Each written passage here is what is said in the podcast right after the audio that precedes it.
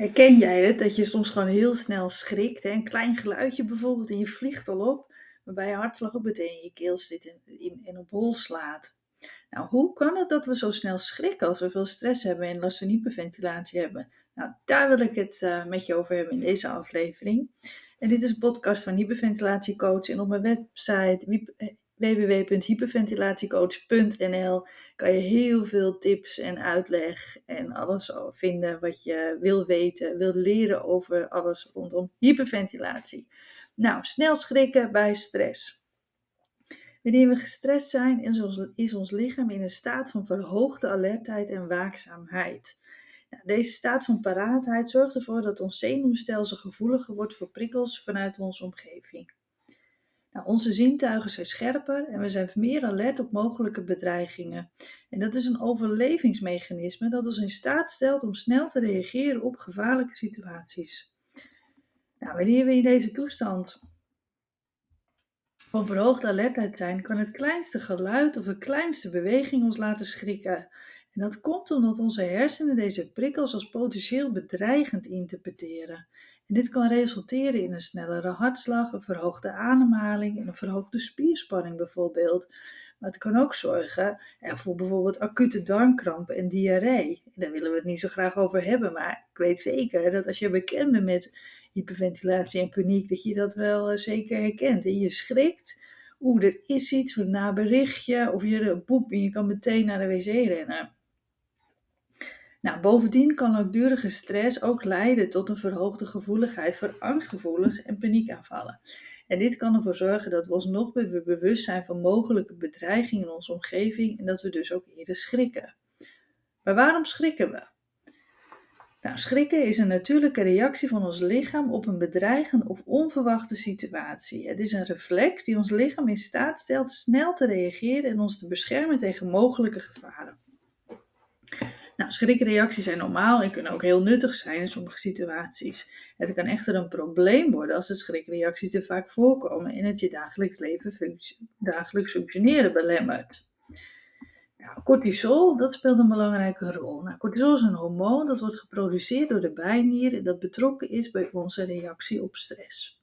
Nou, het wordt dus daarom ook vaak het stresshormoon genoemd, omdat het wordt vrijgegeven in reactie op stressvolle situaties. Nou, cortisol speelt een belangrijke rol bij het reguleren van ons energieniveau, ons immuunsysteem en onze stofwisseling. wanneer we gestrest zijn, wordt er meer cortisol geproduceerd en vrijgegeven in ons lichaam om ons te helpen om te gaan met een stressvolle situatie. En dit verhoogt onze alertheid en waakzaamheid, zodat we snel kunnen reageren op een bedreiging. Maar langdurige stress kan leiden tot chronisch verhoogde cortisolniveaus in ons lichaam. Dit kan een negatief effect hebben op ons lichaam en onze gezondheid, zoals bijvoorbeeld eh, gewichtstoename, verhoogde bloeddruk, verzwakt immuunsysteem. Bovendien kan het leiden tot verhoogde angstgevoelens en bijvoorbeeld ook depressieve gevoelens. Er is ook onderzoek dat aantoont dat verhoogde cortisolniveau gepaard gaat met een verhoogde gevoeligheid voor schrikreacties en angst. Nou, dat kan dus verklaren waarom mensen die gestrest zijn eerder schrikken en angstiger zijn dan mensen die dat niet zijn. Kortom, cortisol is dus een hormoon dat betrokken is bij onze reactie op stress en een verhoogd niveau kan leiden tot verhoogde gevoeligheid voor schrikreacties en angst. Het is belangrijk om dus om stress te verminderen en een gezonde levensstijl te behouden, om je cortisolniveau in balans te houden en een goede, goede gezondheid te behouden.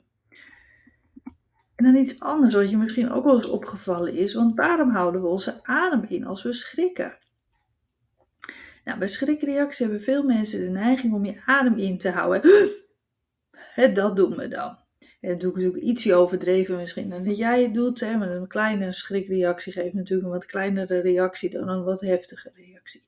Nou, dat wordt een vasofagale reactie genoemd. En dat is een reflexmatige reactie van je lichaam op stress of angst.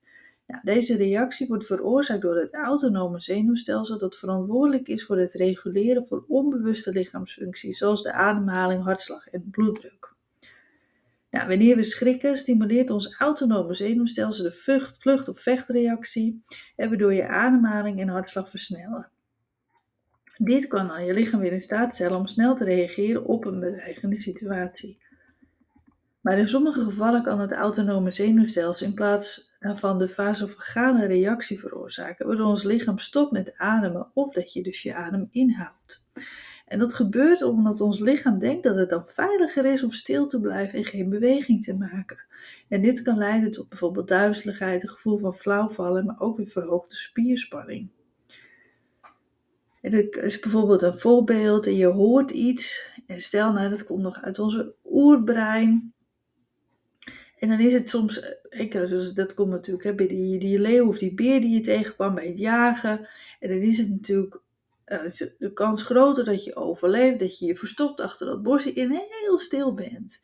Nou, een ademen geeft toch altijd een beweging en dus geluid. En daardoor houden we dus onze adem in. Dat komt dus uit dat oerbrein.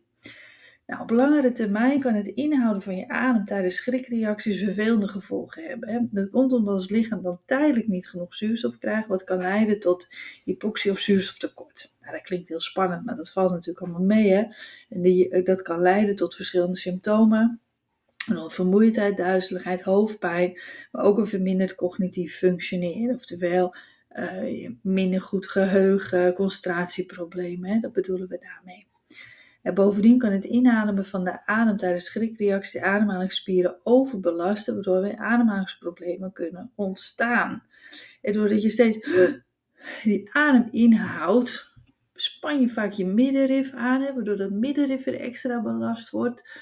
En het heeft gewoon een verstoring van de ademhaling. Nou, als je even in de podcast naar beneden scrolt, dan is er ook een podcast over opgenomen over je adem inhouden bij hyperventilatie. Want het is ook een vorm van een verstoring van de ademhaling en dus van hyperventilatie. Want na dat inhouden van ons adem gaan we vaak overademen om dat te compenseren. Maar als je dat herkent van jezelf, luister dan ook zeker die aflevering. Of kijk natuurlijk even op mijn website, want daar staat het ook uitgelegd. Nou, om deze reden is het dus belangrijk om te proberen de neiging om je adem in te houden tijdens schrikreactie dat te vermijden en in plaats daarvan rustig door te ademen. Het kan goed zijn om te oefenen met ademhalingstechnieken, zoals gewoon rustig naar de buik te ademen of ontspanningsoefeningen. Vooral weer je middenrif te leren ontspannen. En dat zal helpen om je lichaam te kalmeren en je ademhaling te reguleren tijdens stressvolle situaties dus vooral dat middenrif, dat is heel erg belangrijk om daarmee aan de slag te gaan. Dat dat meer ontspannen is. Nou, schrikken kan leiden tot verhoogde spierspanning ook in je lichaam. En dat komt doordat ons lichaam in een reflexmatige reactie op schrik of angstige situaties je spieren aanspant om je dus weer klaar te maken voor acties zoals vechten of dat vluchten. Dus je doet het niet alleen, maar je spant ook daarbij nog eens je spieren aan. Let maar eens op als je de volgende keer als je schrikt wat er dan allemaal gebeurt in je lichaam. Nou, als schrikken regelmatig voorkomt, kan het leiden tot chronische spierspanning en wat kan leiden tot vermoeidheid, pijn en zelfs bijvoorbeeld ook hoofdpijn of duizeligheid.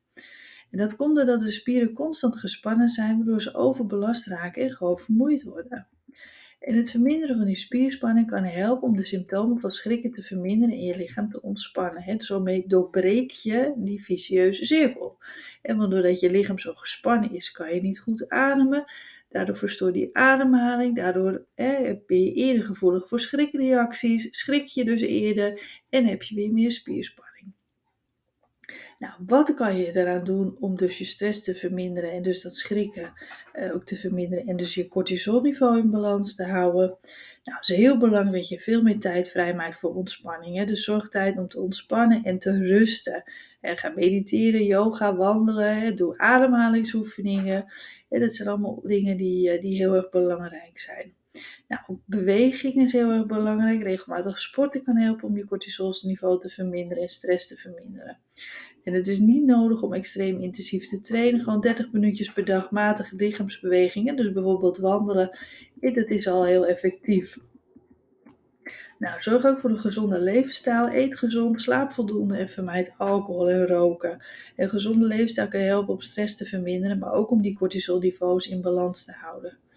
Nou, verander je denkpatronen. Probeer negatieve gedachten om te zetten in positieve gedachten. Focus op dingen waar je dankbaar voor bent. En probeer je te richten op oplossingen in plaats van problemen.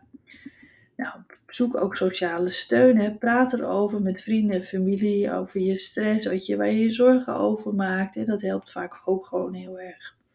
Nou, verminder ook je cafeïne-inname. Daar heb ik ook een podcast over opgenomen. Een paar afleveringen terug. Dus luister die ook als jij een koffieverslaafde bent. En, uh, of je wil gewoon weten wat de invloed van koffie, cafeïne is op je klachten. Nou, verminder de inname hè, van die cafeïne, omdat dat ook weer het cortisolniveau kan verhogen. Nou, belangrijk, maak tijd voor hobby's. Zoek activiteiten die je leuk vindt en waar je van geniet. Dus maak veel meer plezier, want dat is iets wat wij heel vaak vergeten. We zijn dan zo bezig om alles goed te doen, om gezond te eten en te bewegen, dat we vergeten dat we veel meer plezier mogen maken. Want dat is nog altijd de allereffectiefste manier om stress te verminderen en om je cortisol te verlagen. Dus iets, uh, ja, die hobby weer even oppakken en daar bewust tijd voor maken. Oftewel, er zijn dus verschillende manieren om stress te verminderen. En uh, ja, om die cortisolniveaus in balans te houden. En uh, die moet vooral doen wat, wat bij jou het beste past.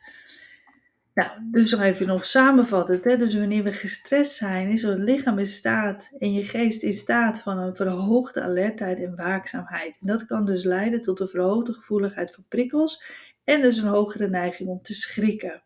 Het is dus heel belangrijk dat je beter leert omgaan met stress om die overgevoeligheid te verminderen. Nou, en ademhalingsoefeningen is dat iets wat je daarbij heel goed kan helpen. En we hebben het nu natuurlijk over dat schrikken, dus echt die schrikreactie. Uh, maar ook dat niet kunnen ontspannen, dat onrustige gevoel, dat niet stil kunnen zitten. En daar speelde natuurlijk ook een heel grote rol mee. Want waarschijnlijk op het moment dat jij heel snel schrikt, ben je ook gewoon al. En dat je niet kan ontspannen, dat je heel tijd onrustig voelt, dat je bij bezig moet blijven. Dus als je dit herkent, alsjeblieft, ga tijd nemen voor jezelf. Zorg goed voor jezelf. Maar ga bewust die ademhalings- en ontspanningsoefeningen twee keer, zeker twee keer per dag te doen. En pak uh, die hobby weer op om, uh, voor je ontspanning en je plezier. Nou, weet je, dat is leuk Nicole, maar wat voor oefeningen bedoel je dan? Nou, bijvoorbeeld hè, om dat middenrif te ontspannen, ademhalingsoefeningen om het middenrif te ontspannen. Die kan je vinden in mijn online cursus uh, over het middenrif. Uh, maar ook ik natuurlijk een aantal andere cursussen. Nou, als je twijfelt dat je denkt, ja, maar je hebt verschillende cursussen, welke past het beste bij mij? Dan mag je natuurlijk altijd een mailtje sturen. En sowieso vind ik het altijd leuk om te horen als je, als je wat hebt aan de podcastafleveringen die ik eh, voor je heb opgenomen. Dus uh, stuur gerust een keertje een mailtje. Nou, bedankt voor het luisteren en tot uh, bij een volgende aflevering.